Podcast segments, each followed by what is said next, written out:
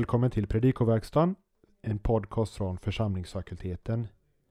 Missa inte våra två bokerbjudanden.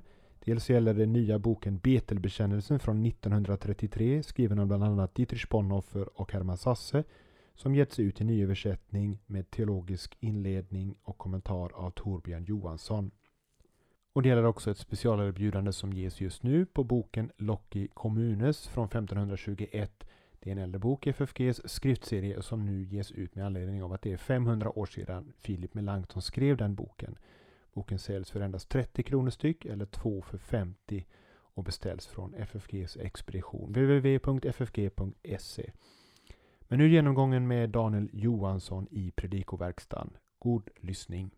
Första årgångens evangelium för femte söndagen i påsktiden kommer från Johannes 16, vers 5 till 11. Den är alltså hämtad från samma kapitel som föregående söndags evangelieläsning.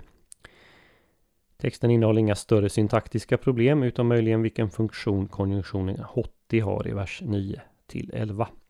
Men vi ska först gå till vers 6 där vi kan lägga märke till att kausalsatsen hotti tauta lelale kahymin eftersom jag talat detta till er.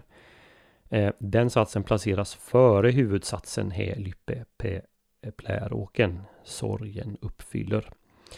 Eh, det här ger betoning åt orsaken till sorgen. Men eftersom jag talat detta och så vidare har ni sorg.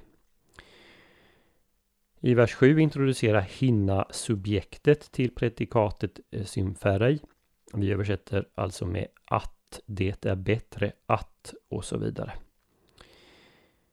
Och så går vi fram till vers 9. Mm, där har vi partikeln men. Denna hänger ihop med partikeln d i vers 10 respektive 11. Å ena sidan och andra sidan en uppräkning. uppräkning. Eh, det är svårt att få till det här i en översättning men men-satsen anticiperar den fortsättning som följer i vers 10 till 11. Frågan är sedan vad konjunktionen hot hotti i vers 9, 10 respektive 11 har för funktion. Ska vi översätta hotti kausalt angående synd eftersom de inte tror på mig? Så översätter folkbibeln 98. Eller introducera Hotti en exegetisk sats, alltså en sats som förklarar innehållet i begreppet hamartia. Bibel 2000 och Folkbibeln 15 tar det i denna mening och låter kolon följa begreppet synd kolon de tror inte på mig. Alternativt, eh, om man tar det i denna epexegetiska mening, skulle man kunna översätta synd i det att de inte tror på mig. De här två huvudalternativen gäller då även i vers 10 och 11.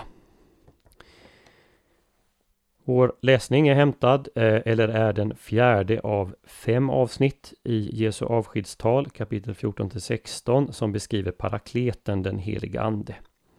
Det femte av de här avsnitten följer direkt efter denna söndags evangelium.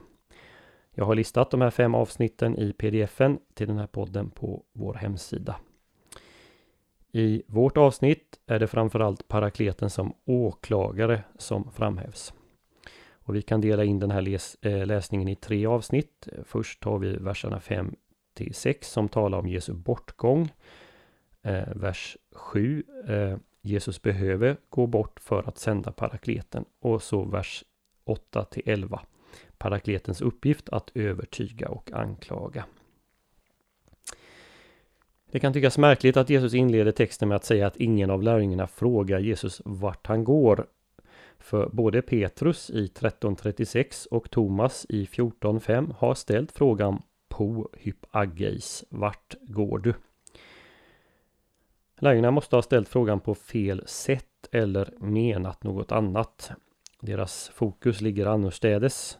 Deras hjärtan är fyllda av sorg. De är helt upptagna med att Jesus ska tas ifrån dem. Jesus å andra sidan har undervisat dem att hans bortgång är nödvändig för deras frälsning. Så vad han vill ha är frågor om hans bortgång ur det perspektivet.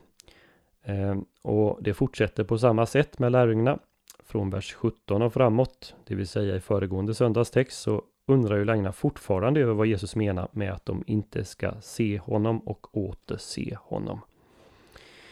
Vad Jesus menar med sin fråga är alltså ett förebroende för att lärjungarna inte allvarligt frågar efter vart han går och följderna av hans bortgång. Jesus understryker därför i vers 7 att hans bortgång är nödvändig. Ja, det är till och med bättre för lärjungarna att han går bort än att han blir kvar. Skälet är att parakleten, den heliga ande, annars inte kan komma. Jag har lämnat det grekiska substantivet parakletos oöversatt. Eh, parakleten. Bibel 2000 och folkbibeln översätter med hjälparen. Att parakleten här i avskedstalet avser den helige ande, det framgår av ett antal ställen av 1426 och 1526. Där parakleten eh, eh, identifieras med den helige ande respektive sanningens ande. De här två begreppen, den helige ande och sanningens ande, står i apposition till parakletos. I Nya Testamentet så förekommer det här begreppet bara i Johanneslitteraturen. Fyra gånger här i evangeliet 14, 16 och 26 och 15, 26 och 16, 7. Och så en gång i första Johannesbrevet 2, 1. I evangeliet avses alltid den Helige ande, men det framgår av formuleringen i det första stället där det står allon parakleton, en annan paraklet, att också Jesus är en paraklet. Och i första Johannesbrevet är det Jesus som avses eh, i formuleringen att vi har en paraklet hos Fadern. Substantivet parakletos är besläktat med verbet parakaleo som kan översättas förmana, kalla på, uppmuntra, trösta. Substantivet eh, saknas helt och hållet i Septuaginta. Eh, I den grekiska sekulära litteraturen används begreppet i meningen ett juridiskt biträde, en advokat. Men bortsett från stället i första Johannesbrevet 2.1 så tycks den betydelsen inte passa.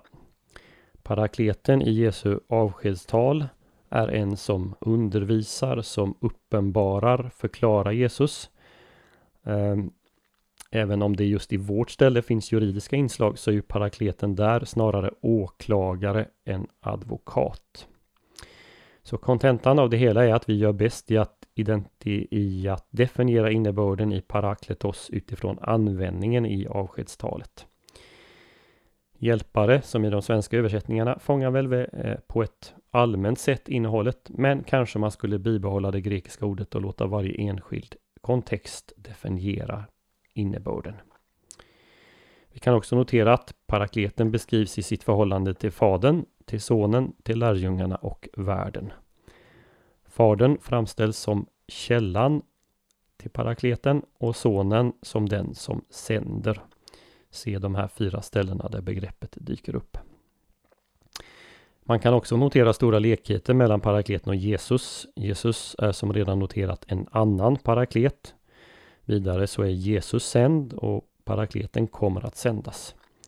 Jesus är den gudomliga närvaron på jorden och parakleten ska fortsätta denna närvaro. Parakleten i meningen den helige Ande är inte Jesus, men han kommer att representera Jesus. När Jesus säger att han måste gå bort för att parakleten ska komma så ligger en anledning i själva definitionen av vem parakleten är. Nämligen den som representerar Jesus när han själv inte är eh, fysiskt närvarande. En annan anledning är att sonens uppgift är just den att han ska sända anden. Därför måste sonen gå bort. Och ett tredje skäl finner vi i Johannes 7.39 där evangelisten kommenterar att Jesus måste bli upphöjd innan anden kan ges. Om parakleten sägs i vårt avsnitt att han ska elencho världen om synd och så vidare. Bibel 2000 översätter att han ska visa vad synd är. Medan folkbibeln översätter överbevisa världen om. Eh, Bibel 2000 tycks ta eh, verbet elencho i meningen att anden definiera vad synd är. Betydelsen av folkbibelns översättning är att världen ska övertygas om sitt tillstånd En betydelse som verbet har i Johannes 8.46. En tredje möjlighet som också föredras i många kommentarer är att Andens uppgift är att bevisa att världen är skyldig.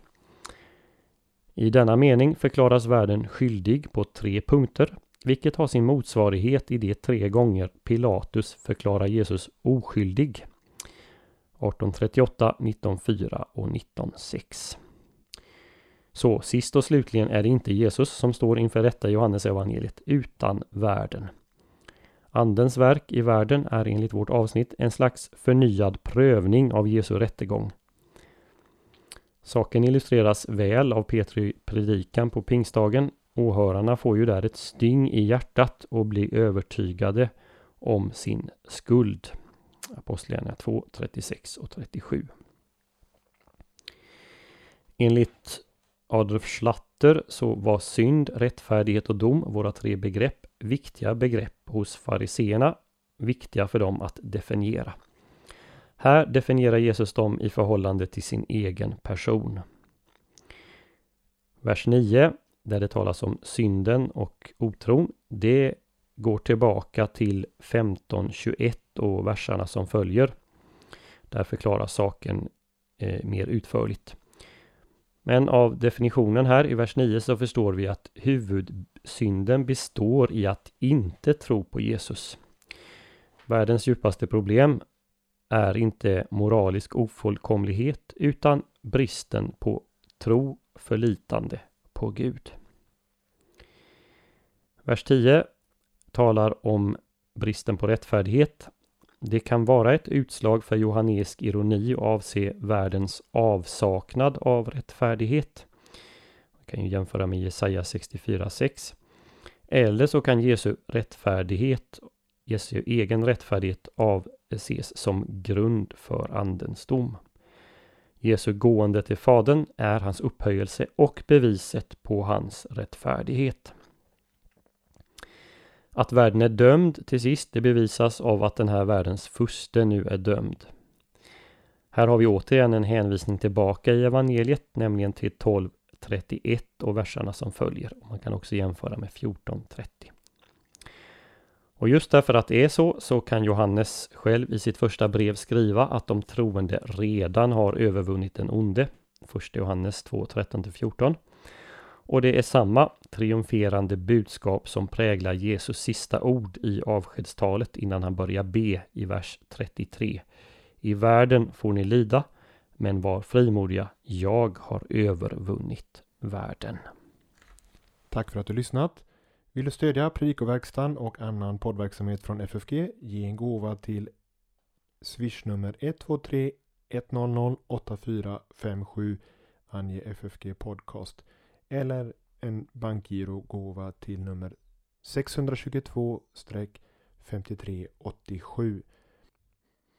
Är det så att du står i församlingstjänst vill vi uppmuntra till att föreslå för församlingen att ge ett anslag till församlingsfakulteten årligt eller genom en kollekt eller liknande. Tack på förhand.